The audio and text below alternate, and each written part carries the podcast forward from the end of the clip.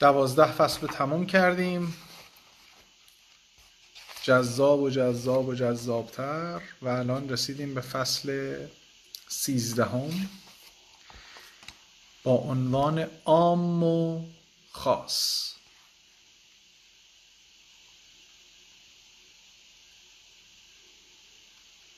اتم صورت فلکی منطقه البروج را هماهنگ با جنبش‌های طبیعت نظم بخشید و آنها را با ایجاد صور حیوانات قوت بخشید. هنگامی که این خدایان قوای گوناگون خیش را به کار بردند، چهار پایان ظاهر شدند. خزندگان، ماهیان و پرندگان بالدار، گیاهان و علفهای سبز جملگی بر طبق تفاوت‌هایشان و هر یک شامل دانه‌ای که استمرار گونه خیش را موجب می شود. این داره میگه که از همون ابتدا این صور فلکی مرتبط با همین اسامی که دارند بودن، مرتبط با حیوانات بودن، بیشتر حال اسامی حیوانات. و اون حیوان، اینجا نکته خیلی جالبی داره میگه، اون حیوانی که مرتبط با اون صورت فلکیه از اون صورت فلکی بیشتر قدرت میگیره و اون خصوصیات رو به تبع بیشتر داره. نه فقط موجودات حالا چارپا و خزنده و ماهی و پرنده، گیاهان و علف ها نیز جزوشن. هر موجود زنده ای صورت یکتای خیش را دارد که آن را از منطقه البروج یافته است. این صورت متناسب با گونه آن موجود است. همین الان توضیح دادم که با این همه برای هر موجودی منحصر به فرد است. برای مثال نوع بشر در صورت عام در صورت عام مشترکی سهیم است. بشریم، آدمیم، ظاهرمون دو تا چشم و دو تا گوش و دست و پا و ایناییم دیگه، که با آن میفهمیم که یک انسان انسان است. ولی همه موجودات انسانی در عین حال یک صورت خاص کاملا متفاوت دارند و به این خاطر هیچ دو فردی تماما عین هم نیستند. هر صورت خاصی یکتاست، زیرا در زمانی و مکانی یکتا مستقر می شود.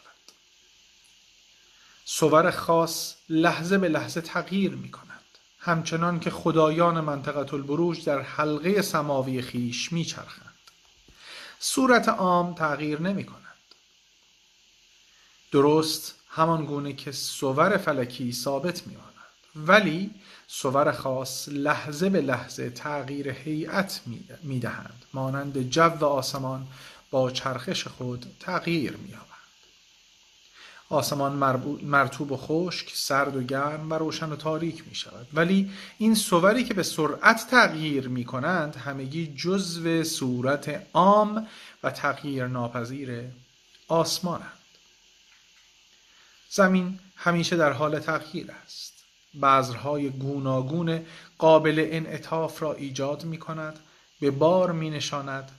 با این همه این زمین همچنان زمین باقی میماند.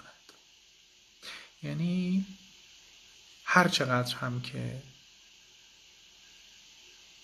تغییر وجود داشته باشه، به خاطر اینکه در یک جای خاص و در یک ساعت خاصی به دنیا آمدیم و یک صورت فلکی اون موقع اسندنت ما بوده و نمیدونم تحت تاثیر فلان صورتیم، نمیدونم توی فلان خونم و فلان چیز نشسته و و و و که مسلماً با توجه به انرژی ستاره های سری چیزا تغییر میکنه، اما ماهیت انسان بودن تو که شبیه خداوند آفریده شدی و از خود اینها انرژی گذاشته شد تا تو خلق بشی و انقدر قدرتمند بودی که اینا شکایت هم بردن به خدا و و و تغییر نمی کنه. برمیگردیم به فصل دوازده که گفتش که اگر هیچ کاری نکنی، خب باش تحت این الگویی که این ستاره ها دارن درست میکنن زندگیت میگذره، ولی هستند کسایی که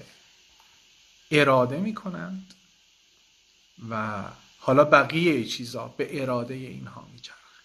پس با توجه به همه تغییراتی که تو در طول روز، ماه، سال داری، با توجه به موقعیت منطقه البروج یا صور فلکی، در نهایت تو انسانی و اون انسان بودن تو، اون خداگونه بودن تو، اون لایه سوم که اول آتم بود، بعد کیهان بود، بعد تو، هر کدوم شبیه دیگری، بنابراین تو شبیه خداوندی، تغییر نمیکنه.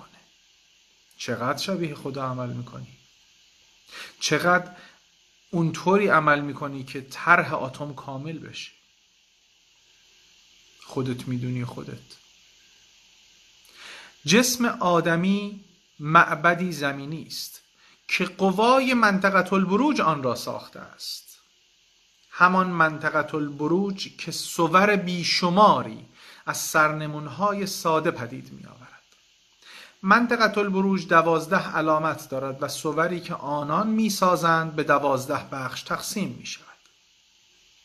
این داره نشون میده بیش از پنج هزار سال پیش هم به همین منوال منطقه البروج رو می شناختن، به همین منوال تقسیم بندی می کردن.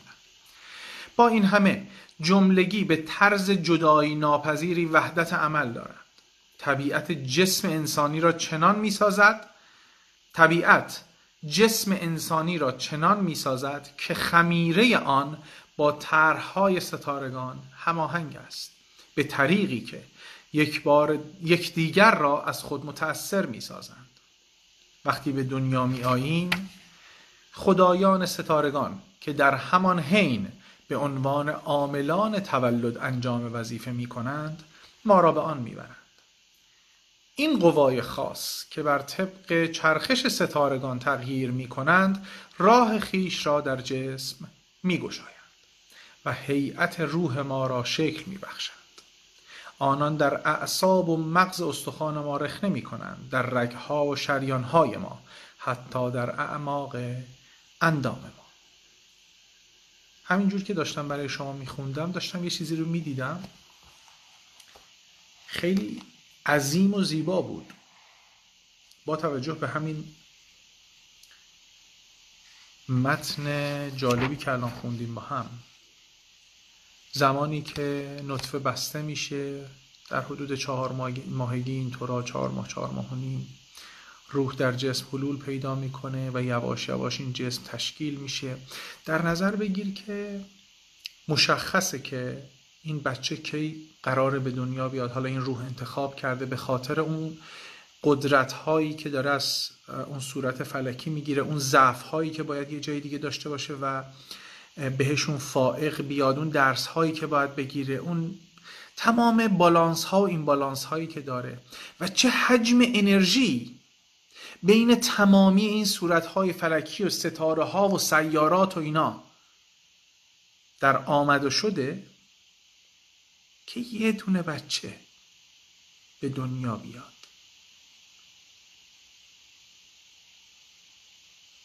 ما نمی‌بینیم، ما صرفاً یه خانم باردار رو می‌بینیم، هشت ماه نه ماه حدوداً بچه ای رو حمل میکنه، تغذیهش میکنه، معمولاً بهش عشق میورزه، همیشگی نیست، و به دنیا میاره. یک عمل کاملاً فیزیولوژیکی میبینیم. اما به عقیده من کمتر از یک درصدش فیزیکیه. هر آن چیزی که ما میبینیم کمتر از یک درصدش فیزیکیه. این یک جمله‌ای بود، یادم نیست دقیقاً کی گفت، سی دبلیو لید بیتر بود، نمیدونم دقیقاً یادم نیست، ولی میگه one percent is visible, ninety-nine percent not. میگه یک درصد دیدنیه، نود و نه درصد نه. به واقعی که همینطوره. یه ذره تجسم بکنید تمام انرژی هایی که داره میره و میاد و به هم میپیچه و تمام تغییرات ساختاری، مولکولی، سلول های بنیادی، همه اینها انرژیکی داره صورت میگیره با تمام قوای کائنات. یه دونه بچه به دنیا، یه دونه یه دونه یه دونه یه دونه همه. ابر و باد و مه و خورشید و فلک در کارند.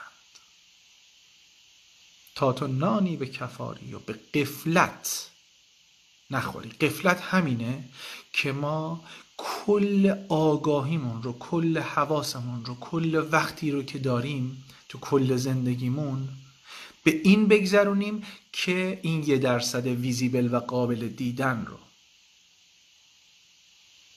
درک کنیم شاید و بگذرونیم. به این میگن قفلت. تا تو نانی به کفاری و به قفلت نخوری.